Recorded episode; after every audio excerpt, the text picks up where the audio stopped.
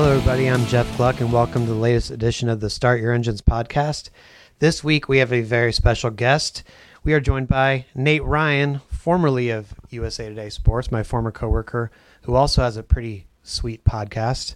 Um, and we are coming to you from Martinsville Speedway. What's up, Nate? Uh, it's great to be with you, Jeff. Uh, thanks for being here, and I just want to uh, th- thanks for the plug, I should say, for my podcast, and uh, thanks for having me here. I just want to say that I've been binge listening on Start Your Engines this weekend on the long drive back and forth Charlotte to, Mar- Charlotte to Martinsville, and I realized that a very high bar has been set by you and Brant James. I'm going to be try to be as witty and droll as I can be, but I'm not as funny as you two. So let's do it. Well, we appreciate it, and of course, Nate is from NBC Sports where he both writes and um, you can hear his voice and you, he, he appears on your TV set.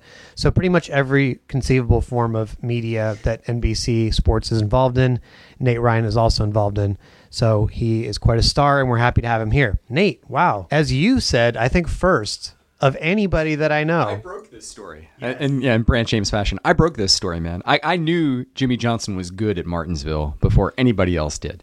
Well, you actually no, but it, it, you're you're not giving yourself enough credit here because as soon as Jimmie Johnson won Charlotte at the beginning of the last round, you said Jimmie Johnson is a cinch to make the championship round, and that was because of his sterling record at Martinsville, Texas, and Phoenix. I mean, he hadn't won here in three years. That that was sort of astounding in of itself. But if he hadn't gotten the job done today, He's won the, the four November races in a row at Texas. He'll be the favorite next week, guaranteed. So when he won at Charlotte two weeks ago, it dawned on me then I, the only reason Jimmie Johnson hasn't raced for a championship in the very short time this format's been around is because he hasn't made the round of eight. And now that he's in the round of eight, he is a lead pipe cinch any year you put him in a round with these three tracks to advance. And um, frequently I am wrong in my predictions why I'm that steadfast and bold, but happy to say not this time. He, uh, he delivered.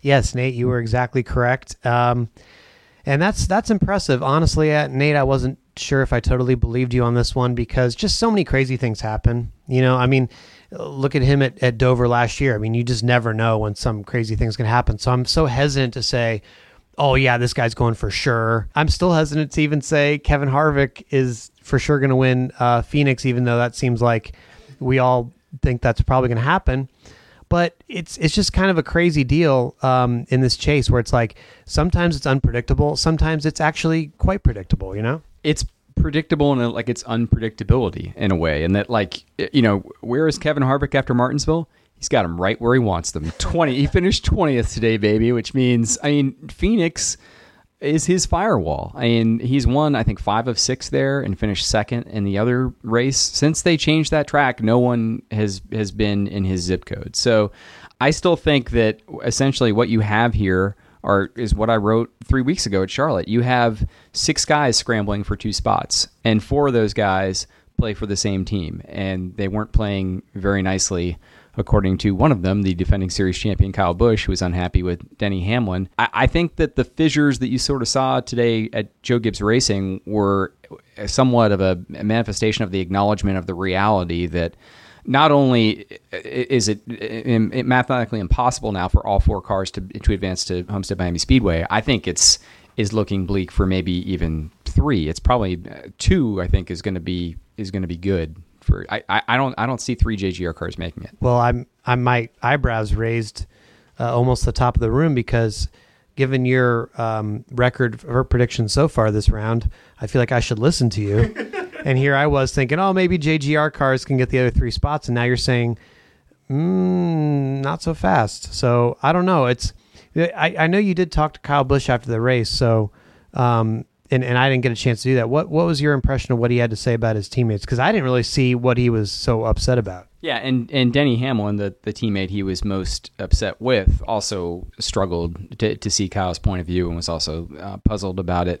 Uh, essentially, what the, the argument Kyle was making was they it wasn't as if they could have stopped Jimmie Johnson today, but they made his pathway to victory lane easier because they didn't, as a team, work it out. And after that last restart, um, figure out, hey, which of us is, is fastest and going to go catch Jimmie. And and Kyle felt the slowest of the JGR cars of those three was Denny Hamlin, and, and he finished third, um, ahead of Matt Kenseth in fourth and Kyle Busch in fifth, the other two JGR cars. And so uh, Kyle thought Kenseth had the fastest of the JGR cars. He was second, and he felt like Hamlin held them up too much and should have allowed them to, I guess, make a plan. But this is the problem as we've discussed ad nauseum, you and I have, and, and many others, when, when you start talking about teammates working together in NASCAR, this is where this thing starts to implode.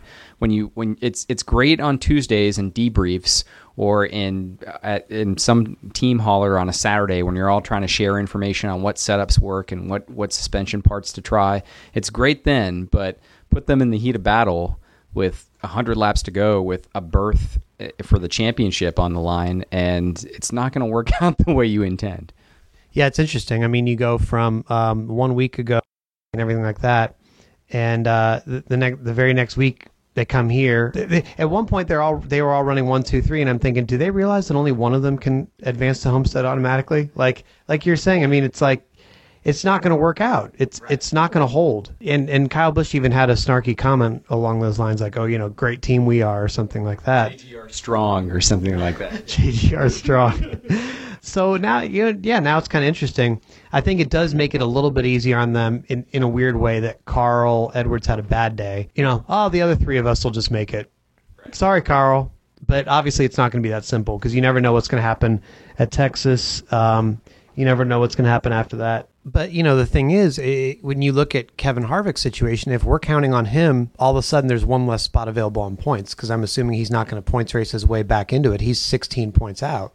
So that further complicates the situation. You know what I mean? Yeah, that's exactly why I think that their chances significantly dwindled of not just four guys, but three uh, getting through the championship round. Uh, my pre-chase pick to win the playoffs, which I might might be yours too, Denny Hamlin. Is that your championship pick? I gotta say, Nate, I, I picked Martin Truex Jr. I'm sorry. Oh, okay. Oh, that's right. All right. Well, at least you didn't pick Danica Patrick like Brant did. yeah. Just kidding. Obviously, if you're a long time listener to this podcast, hopefully you got that inside joke. That was my one attempt conjuring humor here. Um, but yeah, let's um, l- let's see how this shakes out at Texas. But I, I think the other interesting angle here, and and Knaus Chad Knaus and Jimmie were, were asked about this afterward, and they're they're kind of reticent to discuss it too much. I think it might be because they've never really been in this position so much. It's sometimes they play their cards close to the vest and, and are very calculating. I think about what they say without coming off that way. I think in this case, they haven't really thought this through so much, but uh, we have because we've seen it. I mean, Jimmie can win Texas and essentially, uh, not just essentially, effectively deny somebody from advancing to Homestead Miami Speedway. And now you've got Phoenix turned into even more of a free for all, in my opinion, because you've got the Bull. Uh, as DeLana, uh, his wife, likes to call him, Kevin Harvick, man on a mission who's been unbeatable there. And then you have six other really desperate people who are trying to get to the championship round on points, and it could just it, it we, we could see a replay, and what we've discussed has been a little bit of a quiet playoffs so far, Jeff. We, we could see return, and I think um, it would be a good thing for NASCAR if, if, we did of Phoenix two years ago when Newman knocked aside Larson to claim that last spot. Yeah, you're right. I mean, the points could definitely be interesting, and it could be more than just uh, uh, will Kevin Harvick win Phoenix or not race because that could be the whole thing at that point. I want to dive into the Jimmy aspect of it really quick. Um, we can start by talking about the question I asked that totally bombed. I don't know if you were in there for that. Exactly. What I said was, yeah, no, I, I basically asked him, you know, he, he had said on Friday, hey, look, there's no favorites. You know, I think a lot of people would consider you a favorite. I think he's a favorite at this point because of, you know, all the experience he brings. I mean, who's going to want to go up against the 48 team in the championship. I don't care if you're Harvick or Gibbs car, whoever. I was trying, Nate. You would do it a lot better than I would. Uh, I did. No, I Come on, you know better than to praise me. You've already you've already praised me far too much on this podcast. This is the truth, okay? You're a humble guy. But anyway, so I was hoping that he would sort of take the bait, and, and I was asking if you know he planned to play any mind games because in the past he said, "Oh, you know, uh, man, these guys they don't know what they're in for," or I was hoping he'd say some, you know, give us some sort of little bit of trash talk or, hey, we're going to be tough to beat. We've been there. Something to, to show that maybe he does a little bit think he's the favorite or that they're going to be strong there, but no, like not at all. Oh, well, man, it's just so hard to predict. Um, you know, he really didn't bite on that. He kind of made my my column harder to write because it's like, oh, you know, there's a lot of we'll have to go to go and do stuff we've never done there before, which is perform really well at Homestead. And I'm like, oh, great, this is not going very well, you know. But is so is he selling himself short? Is he being humble like you? I, I think it's just you nailed. It. I mean, it's the essence of Jimmie Johnson. It's it's tough to get good answers out of him when you ask him to to play Muhammad Ali and and and talk down his competition and pound his chest. He's actually said this before that when he when he attempts to do that, it usually backfires on him just the way your question. No, I'm just kidding. I'm sure the Yeah. question was fine, man. Like, and, and I think it, that the answer is revelatory in that sense. Um, two things. One, I think there might be a small slice of him that is thinking. Uh, he hasn't won Homestead Miami Speedway, even though I think the key thing there is that the 48 rarely has had to win. I think partially the reason they haven't won at Homestead Miami Speedway is because a lot of times they win and they're protecting a points lead, and you're unlikely to come out with a victory no matter how good your car is if you're just worried about playing defense. And that happened certainly more than a few times during his six championships. The other thing is, I would say I t- attempted to get Denny Hamlin to play along the same way, and I also failed. Uh, and saying, you know, isn't this a double blow for Joe Gibbs Racing that not only did you learn today you're not going to have all four of your cars in the championship round to cap this dream season, now you learn that whichever cars make it, they're going to face the guy who's won six championships. Like, good luck with that. And Denny kind of gave a dismissive answer, which I think probably stems from the fact that we might have a little bit of a brewing feud here, finally um, among a couple of guys who generally seem to like each other. But you know, you know, you know where you I think stand and I stand, and many of us stand on this. Viva hate. I mean, it's good to have this kind of contentiousness that has been missing a little bit. I think through the first six races of the chase so far this year, but maybe we'll see it building. Well, I, I asked Denny Hamlin on pit road before he came in the media center, you know, about about Jimmie, the same thing, and he's like, I said, how much of a threat's he going to be now? Well, he's one of four guys that's going to be there. He said, yeah. yeah, exactly. Like totally dismissive of well, you know, he's a guy who might tie Dale Earnhardt and Richard Petty for most championships ever. NBD. yeah, yeah. And oh, by the way, the last time Denny Hamlin didn't win the championship and came this close, who was the guy who took it away from him? Jimmie Johnson. Right, but that's so that's uh, that's like a lifetime ago now. Uh, I'm sure he thinks. No, but then I asked Joey Logano some something similar, and he's like, "Oh, well, yeah, you know, it's a 48. Of course, they're going to be a threat." But really, I don't think people were saying that until relatively recently. Like even the start of the chase, it's not like, "Hey, Jimmie's one of the ones to watch." It was, well, Truex, the JGR cars, Harvick. You know, oh, maybe one of the Penske cars. Oh, yeah, I guess Jimmie, Jimmie possibly, because you know, of course, pre-Chicago, Jimmie was nothing. Right. So now they're act. Everybody's acting like, well, yeah, of course, but that that wasn't the case, right? I think that in a way that the summer slump that the 48 went through wa- was deceptively advantageous for this reason because they have somehow a six-time champion has snuck into the playoffs and become the overwhelming favorite. And uh, I, I think that uh, the competition still is trying to wrap its head around him being a competitor. I think you're right, Jeff. I mean, they were they were nowhere for after he won his second race back at what Vegas or you know, at Fontana, I think in March, and they were completely out of the out of the picture for for four or five months, and now suddenly they are they're right where they were six years ago, and, and there's a I think there's a lot of whistling past the graveyard going on right now now in the garage, and a lot of denial about how good that team is because I think that they were written off so early this year, and that might be working in the favor of Jimmie Johnson and Chad Knaus right now. Well, I think in some ways, if you know, if you're in the garage, it kind of goes against the narrative, and I think it goes against um, the history of racing because we we tend to look at things as um, the, a season long thing. So who's been the best all year? Even though this format completely de-emphasizes that, we still look at it. Well, the 78's been the best car all year, or in recent years, the the four has been the best car all year.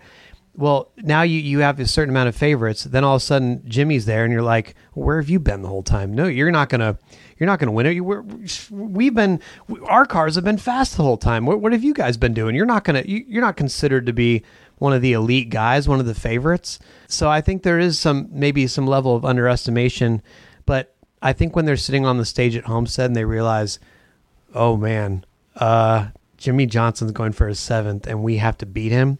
And he and Chad Knaus, the best of all time, both of them going up against us. Oh man, this is going to be hard. I don't care who. I don't care if it's Harvick or what. The 48 team in my mind is going to be the team to beat. I, that's where I think you're right. That might be where really reality creeps in, in, in an unsettling way, and they realize like what kind of predicament they're truly facing here. And let's not forget, like, I, I don't think for doubt for a second that the fact that Johnson won Charlotte and then Chad Knaus had two weeks to do all the massaging he wanted to on this car. I don't think he would fully admit that. I think he admitted a little bit today, which surprised me a little bit. That made a difference. So now the, the, the, maybe the best driver crew chief combination in history has a two week start on the championship, and the other three contenders we don't know who they are yet. They don't know who they are yet. And again, like if Johnson can win at Texas and maintain that uncertainty for another week, or if really if any non chase driver wins and that uncertainty lingers for another week, it just it it just benefits the 48 even more. The one thing I think they can hang on to again is Homestead Miami Speedway, despite the fact it's where he has been crowned six times, it hasn't always been. Um, I wouldn't say House of Horrors for Jimmie Johnson, but it's it, he hasn't he, just, he hasn't won there, and I, I, think that might be some sort of lingering rallying cry that the the three unfortunate souls who are going to have to try to wrest that championship away from him in Knaus will will have to have to take to heart. All right, rapid fire on this one. I'll just ask you whether this person's chances are done or not, and um, you just say they are they aren't. Kurt Busch. Done. Carl Edwards. Done. Okay, I agree with both those. I think they are done. Disappointing for Kurt. I thought he would have a better showing. Yeah, I, this is a weird place for him, Jeff. Like he's he's won twice here, but he still goes into like self defeating mode a lot here. He he still thinks that he he just doesn't know how to get around this place. I think some weekends, and they just they were just were never in the ball game, which is surprising because when he's on here, as he proved in that memorable uh, comeback win two years ago over uh, when Keselowski took the side of his car off. Um, when he's on here, he's he's unbeatable, but uh, he clearly wasn't this weekend. And also disappointing for Edwards because um, he was going to finish top three. I mean, the whole day, and then he just blows a tire. Um, and he's not good at Martinsville, and all of a sudden he was going to have like, oh, he was going to put himself in really good shape, and yeah, I'm, he's getting to the point where his years are going to start dwindling as far as when he can win a championship. I mean, he doesn't have any. He's in his late 30s, and I'm sure that much like a biological clock for someone for a woman uh, who's nearing the end of her reproductive years, like, like that, that that's the problem for a lot of these guys who are in existence. We've heard Denny Hamlin say this about being in the jimmie Johnson era. These guys who, eh, you know, Denny Hamlin, Carl Edwards. Um, who am I missing? There's there's a few others out there that they would have won championships probably in, in any other. Certainly, those two guys maybe more than any any others. And I think you're right. A, a day like today had to just be demoralizing for Edwards. So Kevin Harvick, we've already agreed, um, not done. Joey Logano, done. Sorry, Team Penske. I I think that I mean not to like spill the soup here and ruin the surprise, but um, my four now are Johnson, Harvick, Kyle Busch, and Denny Hamlin. So that's I kind of feel bad for Joey Logano. I mean, I talked to him after the race on pit road. The only reason they finished 11th or wherever they were, um, and I think he's four points out now, but the only reason they finished so far back was they got they were a victim of Edwards blowing the tire. Then they took the wave around and they had to start behind all those cars with a scoring snafu that we'll get to in a second here. Um, and then so he started so far back, he was like 15 cars behind the nearest position that he could actually advance. So he spent the entire rest of the race just getting within sight of the cars right. that he could pass for a position. His race was pretty much over. He couldn't go anywhere. He just had to maintain. Circumstances again. I, I think circumstances to some degree, but I think that that's also indicative of the plight of Team Penske this year. I think that Joey Logano and Brad Keselowski have overachieved maybe more than any other team in Sprint Cup this season. I think it's evident in the fact that where they have six victories between them. But if you look at where the wins come, in Daytona, Talladega, Talladega, Kentucky for Keselowski on a fuel mileage gamble. They maximized their opportunities to win at tracks where speed isn't always like the primary determining factor. And so I think the fact that I, Logano did really well this weekend, I mean, that, that team put forth a great effort, but I feel like that, that might have been as good as they could be. It, you know, all things being equal, I don't know if they get a top five. If every, you know, I don't know if they can break that Toyota Johnson juggernaut and, and get up there. I, I think that you know best in class might be the way to describe it, and I think uh, Penske sh- should be proud of this year. Logano and Keselowski have had great seasons, but I don't think they were ever going to be championship worthy. It was going to take a lot of luck to get there. That's very interesting. If only Logano had had the the way that worked out for Keselowski today, who, who ends up finishing second, I'm sure he would rather have that situation, especially because Keselowski kept letting him in at, at certain points. But it's just a just one of those weird deals. Um, let's talk about the scoring thing. Not too much because we I actually said to you during the race. You want to be nice to NASCAR? yeah. No, not because of that. Uh, no, definitely not because of that. No, because um, I I said we're, we're going to lose a lot of listeners here because it's so like dense yes. what was happening. I mean, you get so far down into the minutia. I think people are just like, "What?" Like it's even even as it's happening, and you're and the, the NBC people are trying um, valiantly to explain what's going on. I'm like, wait, uh, I, I don't really get what's happening here. You know? Yeah, I, I think the one thing that we can agree on is that, and Steve O'Donnell hinted at this on Twitter, if they would have known how long it was going to take, they should have just thrown a red flag. Because uh, you shouldn't have 29 laps of caution on a half mile track for a one car incident. That's embarrassing, and it looks really bad in a box score. And if you're the self proclaimed um, number one motor racing sanctioning body in this country, you can't allow things like that happen. There has to be accountability for that. There has to be um, you know, due diligence done to ensure it doesn't happen again. It's not surprising that an instance like that can pop up because things kind of are so tricked up with wave arounds and if a caution comes out in the middle of a green flag cycle like that, and you have to figure out who's beating who the line. But today we just saw like next level uh, type just mass chaos with cars two laps down, you know, trying to lobby for being in fifth place. Um, it was it was yeah beyond reason, and I think that that's that's one. If NASCAR could do it again, I'm sure they would have just stopped it. What I didn't really like was afterwards, Richard Buck came out to talk, who's the, the Cup Series director, and he kept saying, "Well, you know, it's a dynamic situation, and, and we're not going to get into specifics." And a bunch of us asked, tried to ask specifics, and he he's just like, "Oh, we're not going to get into specifics. I don't want to get into specifics. Um, we're we're going to talk about it with the teams." But NASCAR, I feel like they they kind of owe more of an explanation than they than they gave, and you know, this situation was to me worse than the All Star race, which was very confusing and very troubling.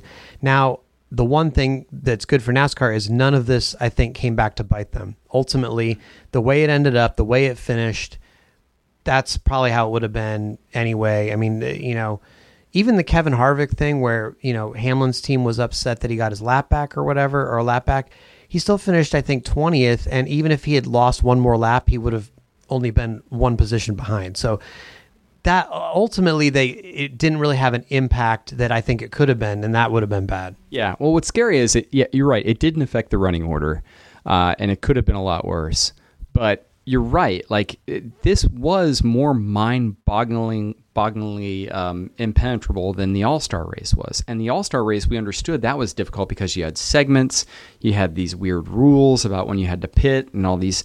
That one made there, there was a logical explanation why that one got so just blown out to the point of just uh, incomprehension. This happened during the course of a regular race.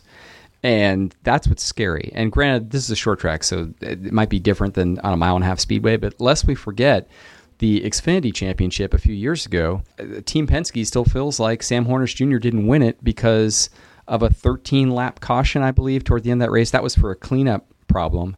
But if you had another situation like that with an extended caution trying to figure out running order, it, it could have championship implications, and that's why it's it's something that NASCAR really, really. To your point, it would be nice if we got more transparency in the immediate aftermath, but hopefully they're doing a lot of work here to do their homework and try to figure out and explain like why this happened.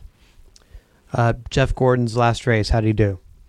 Um, this is embarrassing. I don't even have the finishing result in front of me. What, top ten? Oh yeah, no, no. He, he it was it was a good run. I was just saying overall, like, how did you feel like his day went? I guess. I, I think it went really well. Uh, I I think you know he was at one point when JGR was one two three, he was frequently fourth or fifth. And I thought it was funny, Rick Hendrick coming in here afterward and joking about, you know, Gordon told us on Friday in response to Bob Pockrass's question about like, is this really your last race? You know, he's like, ask Rick Hendrick, and Rick Hendrick said, "Well, yeah, ask me. I get to decide." And I think that's it's funny, but I think it's also like an immense amount of respect between a team owner and a four-time champion that uh, Rick Hendrick would not put Jeff Gordon in the car if he didn't think he could still excel.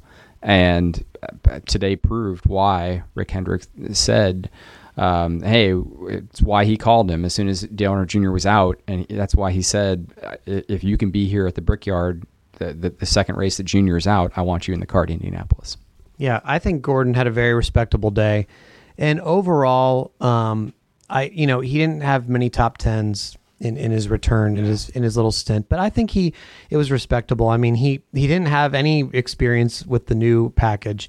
He didn't have any experience working with that team. You know, he wasn't in rhythm. It's just get in the car after being out of race shape, so to speak. You know, enjoying the TV booth life and just to jump in. I don't think it took anything away from his legacy this year. I don't think he did anything to make people go, man, it's it's time for that guy to be out. And I think, like you said, Rick Hendrick kind of at the end was like, you know they were leaving people wanting more still. I think people he he if if this was really it he leaves people saying he could still get it done. He's just choosing to walk away. It's not one of those situations where you know you've had some veterans and, and you're like boy that's they are they've overstayed their welcome you know? Yeah i think there was some hesitance. We heard it and and when gordon talked on friday about coming back here because he had won here the year before and i don't think he wanted to, to tarnish that memory at all. And it's funny because when he used to talk uh, when he first announced his retirement beginning of 2015 he was saying he might want to come back for a few one-off races and this would be one of them. And i think today we saw why this would have been high on his list.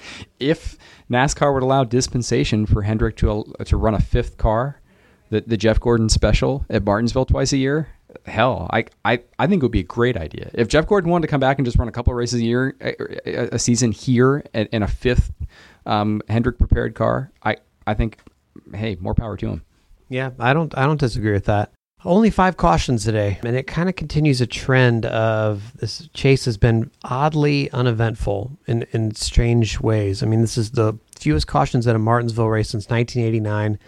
Obviously, a far cry from last year's Martinsville race. What's going on, Nate? I think guys have learned that when you're eight laps or nine laps down, don't wreck the leader with 40 to go.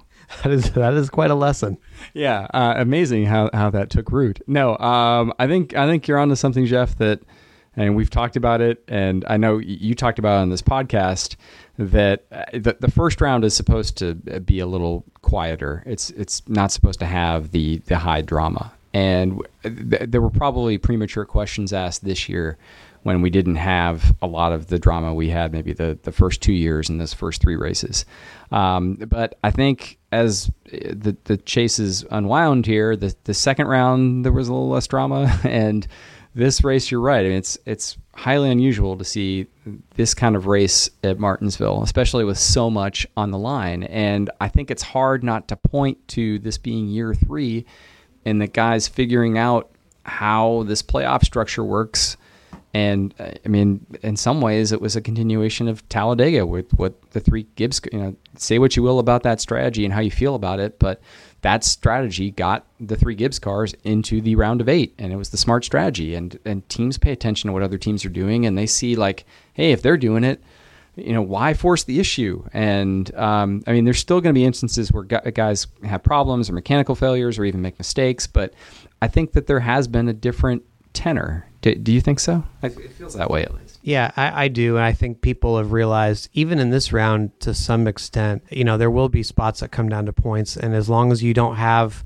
the terrible finishes, you know, I think you can still points race a little bit more than more than everybody thought you could at the beginning of this format the first couple years where everybody was going all out and, and dashing for these positions. And as anything, you know, like you said, you kind of learn it. You kind of learn the system. You learn how the rhythm goes, the strategy. And I think that's probably what's happening. I, I do think, Nate, you point out on this podcast, being an avid listener, that a, a few weeks ago here, I was insistent that uh, the, there was, the action was about to pick up. And I was definitely wrong. But I still do think it's going to get exciting. I'm not sure when, because I, th- I would have thought Martinsville, but Phoenix is your trump card now. If you get that Johnson victory at Texas or a victory by a non-chase driver, and then we go to Phoenix and Harvick is like womping the field with like if with 40 laps to go, if Kevin Harvick is you know five second lead checked out on everybody, and then you have two slots left, and I don't know, all six of those remaining guys uh, obviously, Edwards wouldn't really be in the equation, but I don't know. Maybe he would after Texas. Who knows?